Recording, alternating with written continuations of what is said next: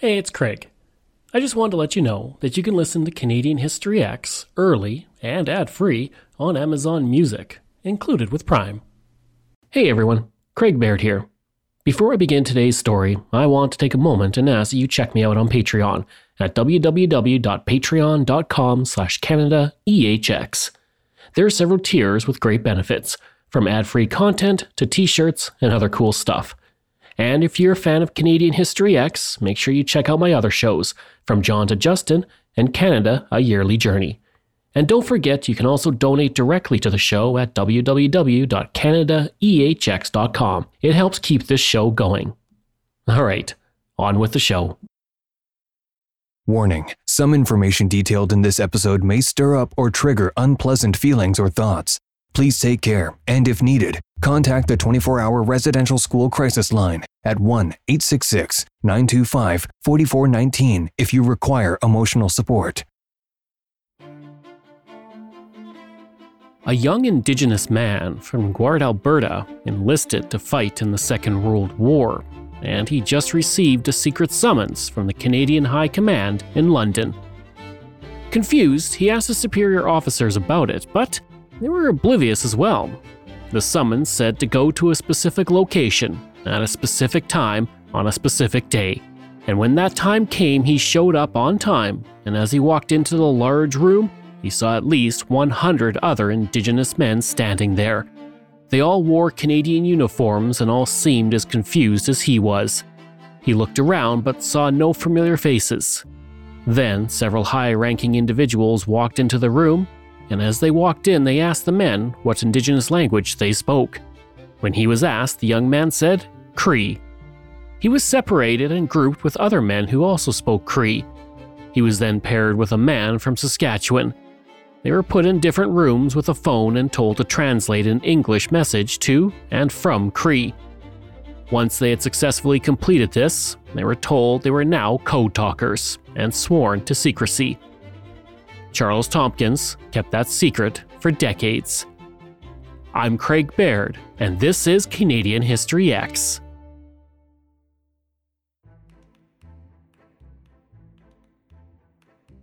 Often, when I research an episode, I have ample information at my disposal to craft a narrative.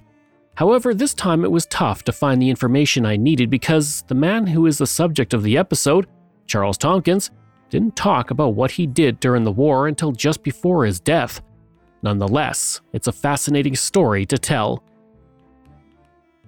Charles Marvin Tomkins was born to Isabella and Peter Tomkins on January 8, 1918, in Grouard, Alberta, a small community located four hours north of Edmonton on the shores of Lesser Slave Lake. Tomkins grew up in a quiet community with his family that included nine other biological children and three stepchildren. They nicknamed him Chicksees, which means checker.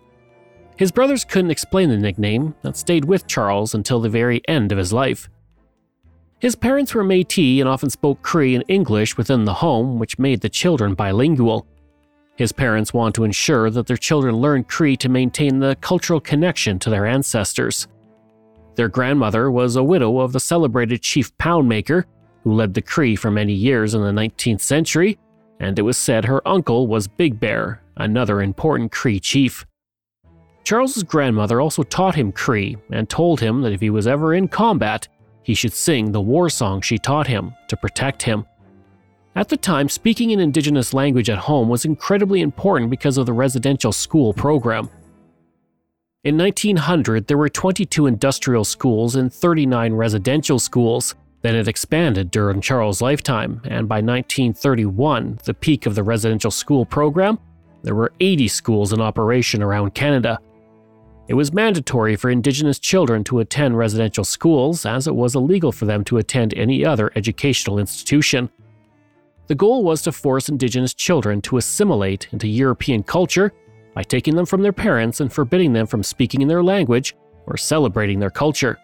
Now, I couldn't find a record of Charles or his siblings attending a residential school. Survivor records are not easily found, but considering the time, it is likely they attended the Grouard Indian Residential School, now known as the St. Bernard's Residential School, which operated from 1894 to 1961. This is the same school where in 2022, 169 potentially unmarked graves were discovered on the property. There are many survivors and people affected by the residential school system, and support is available at 1 866 925 4419, 24 hours a day for anyone experiencing pain or distress as a result of the residential school experience. Now back to Charles's story. In 1939, he married Lena Anderson, and shortly after, Charles enlisted with the Canadian Army to fight overseas in the Second World War. In the background of the Great Depression, enlisting with the Army ensured a paycheck for his wife and family. And of the 10 siblings in the family, six served in the Second World War, which was common for Indigenous families across the country.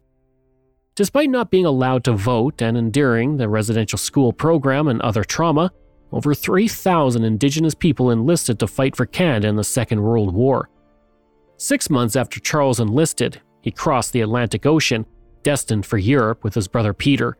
The trip was terrible. Charles was one of 800 soldiers who spent 11 days on a crowded ship in the rough seas with nothing to eat but salted herring and beets. On Christmas Eve 1941, they landed in Scotland, and Charles was assigned to the 2nd Canadian Armoured Brigade, where he would begin working with tanks. Until a few months later, when a message came in that completely changed his life. That's when the Canadian High Command sent Charles a baffling recruiting message. He later described the meeting he went to as When I got there, there were all kinds of different Indians. We didn't know what it was all about. That was Charles's first step towards becoming a code talker.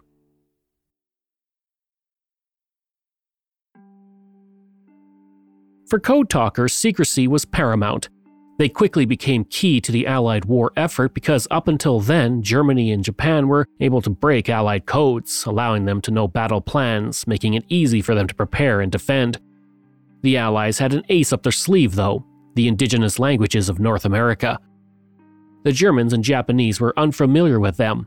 They have a different root language, which is completely different from anything the Axis had in Europe or Asia, so they couldn't decipher it and be able to crack the code. The use of indigenous languages actually dates to the First World War, when Cherokee, Comanche, and other indigenous languages were used by the United States to hide messages from the Germans. Navajo and Mohawk were used by the United States primarily in the Pacific War against Japan in the Second World War, but in Europe, Cree was the language of choice. Outside of North America, Cree was virtually unknown, making it perfect for encoding battle plans. Cree was also chosen as the coding language to use because of its accuracy in translation between it and English. The language is actually called, and I'll do my best with this, Nahi Ya Wewin, and it consists of five dialects which are spoken by the Plains Cree, Woodlands Cree, Swampy Cree, Moose Cree, and other Cree nations. These dialects were found in Alberta, Saskatchewan, Manitoba, Ontario, and Quebec. And when code talkers were assigned to each other, they were often simply assigned in pairs if the other person spoke Cree. There was little thought of dialects, which created challenges for the code talkers as they now had to translate messages from English and find the proper word across five different dialects before being able to successfully code and decode the messages. Although he was part of the Canadian Army, the United States had a much larger Code Talker program, and Charles was assigned to the United States 8th Air Force and the 9th Bomber Command. Working with five other Cree speaking soldiers, they translated information about troop movements, supply lines, and bombing runs. Once the messages were translated, they were sent to battlefields where another code talker translated the message back to English. The use of the indigenous languages created some challenges, though. There were no words for bombers, machine guns, and tanks. Charles and the other co talkers had to use pre existing words in new ways, and they all had to agree on them. The Mustang aircraft was referred to as Wild Horse, and the Spitfire was simply called Fire. A machine gun was Little Gun That Shoots Fast, and the Mosquito fighter bomber was simply called Mosquito. The B 17 bomber used the words for B and the number 17. The German High Command was never able to break the Cree Code, and it ensured American success in bombing raids. The cruel irony is not lost on me that if residential schools had been successful in forbidding and thus killing indigenous language, it could have very much changed the result of war efforts during the Second World War. Two years after he first became a code talker, Charles and the others were all sent back to their units where they continued to fight.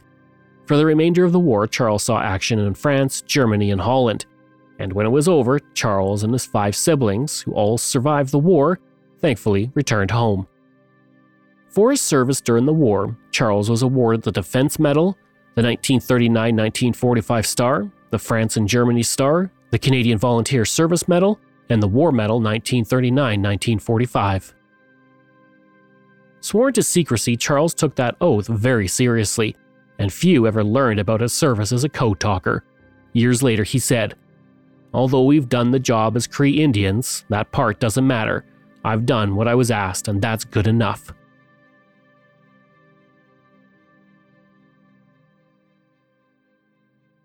Let's take a journey back to 2003. Canadian teen sensation Avril Lavigne was topping the charts and turning the music industry upside down. But what if I told you that the Avril Lavigne we know and love might not be the same Avril? What? Did Avril die? Was she replaced by a doppelganger? I'm Joanne McNally, and I'm doing a deep dive into a notorious internet conspiracy. Who replaced Avril Lavigne? Listen wherever you get your podcasts.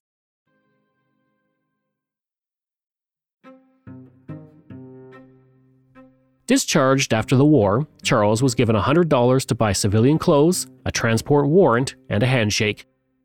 Unlike white soldiers, he was not told about any land he was entitled to as a reward for his service. This was unfortunately common for many Indigenous soldiers who fought for Canada. And, with little options, he chose to go back to the Army to provide for his family. He was first stationed at Currie Barracks in Calgary, and then spent the next 25 years serving in different regiments in Canada, including with the Royal Canadian Army Service Corps and the Princess Patricia's Canadian Light Infantry, by the end of his military career, he had risen to the rank of corporal, one rank above private. It was one rank below the highest rank for junior non commissioned members, master corporal, and two ranks below sergeant. So, how could someone spend 25 years in the armed forces and only rise to the rank of corporal? When others with this experience would be a lieutenant, captain, or at least a sergeant. Well, it came down to the fact he was indigenous.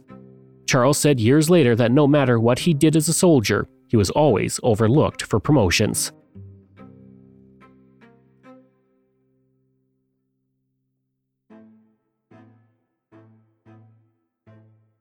Now, you might be wondering if Charles was so committed to the secret oath, how did I know he was a code talker?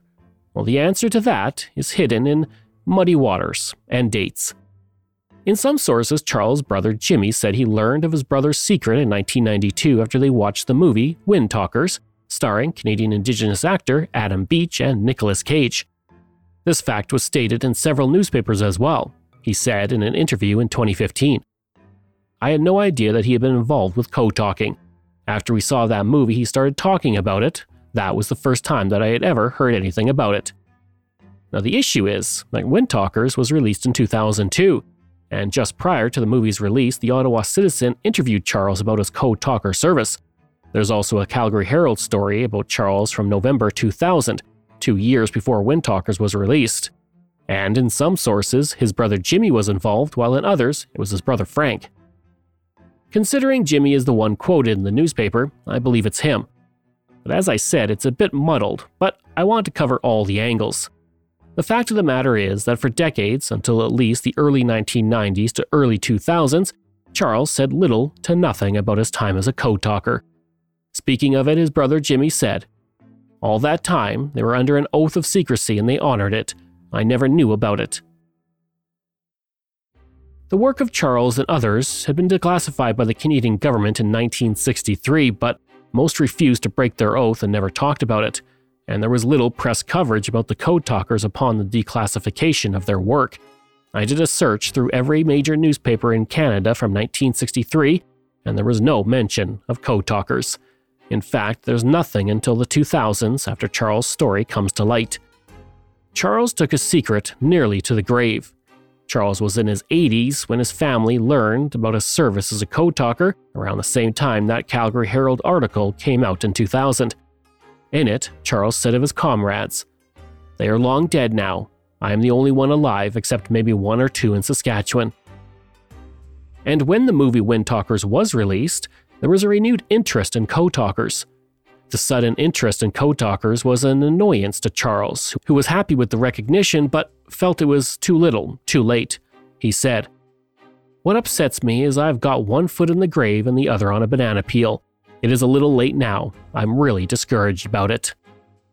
In 2003, Charles gave the names of other code talkers he knew so their story could be preserved. There were Walter McDermott, his brother Peter, his half brother John Smith, and his friend Archie Plant. That year, two representatives from the Smithsonian also came to Calgary to interview him about the Cree Code Talkers program. He said, I love my country, and I have done everything they asked me to do. That's why I was in the Army. In 2016, a short documentary about Charles was released called Cree Code Talker through the National Film Board and Aboriginal Veteran Society of Alberta. And apart from his own oath of silence, why don't we know more about Canada's code talkers? The Navajo Code Talkers in the United States received the highest military award in the United States in 2001, the Congressional Medal of Honor. In fact, another Charles, Charles Chibitty, the last code talker in the United States, received a medal for extraordinary service at the Pentagon's Hall of Heroes. But for Canada's code talkers, it's a very different story. In 2000, Janice Summerbee, a spokesperson for Veterans Affairs, said, A lot spoke in their native language. Veterans are recognized in many ways, and there are so many people who contributed. We have to review his record, and the department will make a decision. Charles only received a letter of commendation from Veterans Affairs, and even that commendation was not specifically for his code talking, but for his service in the military throughout his life. Even today, it is unknown how many Canadian code talkers there were because code talking was never officially adopted into the Canadian military. Charles died in 2003. Before he did, he said of the lack of recognition, It doesn't surprise me. It is just like everything else.